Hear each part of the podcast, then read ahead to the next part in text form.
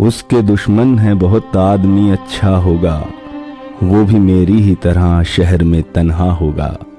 निदा फाजली।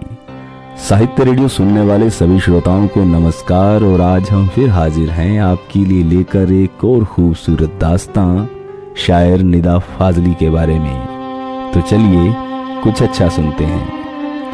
उर्दू में निदा शब्द का अर्थ आवाज़ होता है। और निदा फाजली सचमुच आज उर्दू की एक अत्यंत लोकप्रिय, मनोरंजक और मोतबर आवाज़ हैं। उनकी नज़में, गज़लें और उनके गीत तथा दोहे, लोक संवेदना, लोक भावना और लोक नाद की धड़कन, तड़पन और ललकार लिए नज़र आते हैं। यह आवाज़ एक ज़िंदा और धड़कती हुई आवाज़ है। शायर निदा फाजली तीन शहरों का बेटा कहलाने के हकदार हैं एक है गालिब और मीर की दिल्ली, दूसरा है तानसेन को अपनी सांसों में संजोए ग्वालियर, और तीसरा है सितारों की महफिल सजाने वालों की फ़िल्म नगरी, मुंबई। इन तीन ऐतिहासिक नगरों ने उनके कलाम को लहक, महक और स्वरताल दिया है।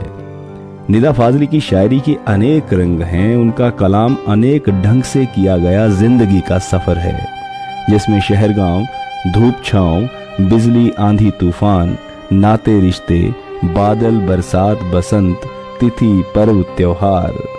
गर्ज यह है कि एक भटकते हुए बंजारे का मंजरनामा है निदा की शायरी, जो रवायत से अपनी ताकत बटोरती है और आधुनिकता से अपनी यारी निभाती है।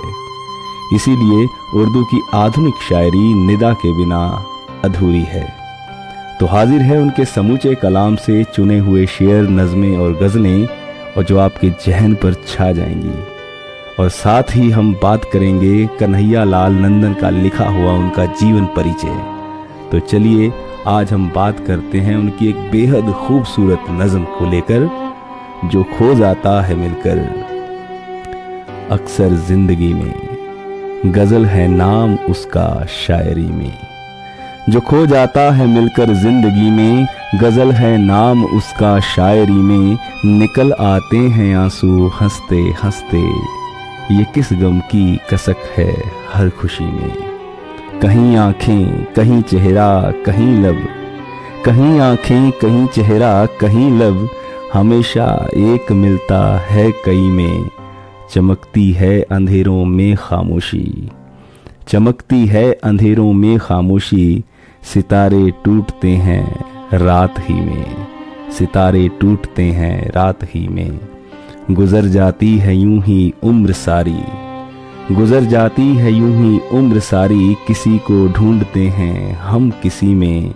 सुलगती रेत में पानी कहाँ था? सुलगती रेत में पानी कहाँ था? कोई बादल छुपा था आतिश नगी में, और अंतिम अशार है, बहुत मुश्किल है बंजारा मिजाजी। बहुत मुश्किल है बंजारा मिजाजी, सलीका चाहिए आवारगी में। सलीका चाहिए आवारगी में। बहुत बहुत शुक्रिया। बहुत जल्द मिलते हैं एक और खूबसूरत दास्तां नज़म के साथ। अलविदा।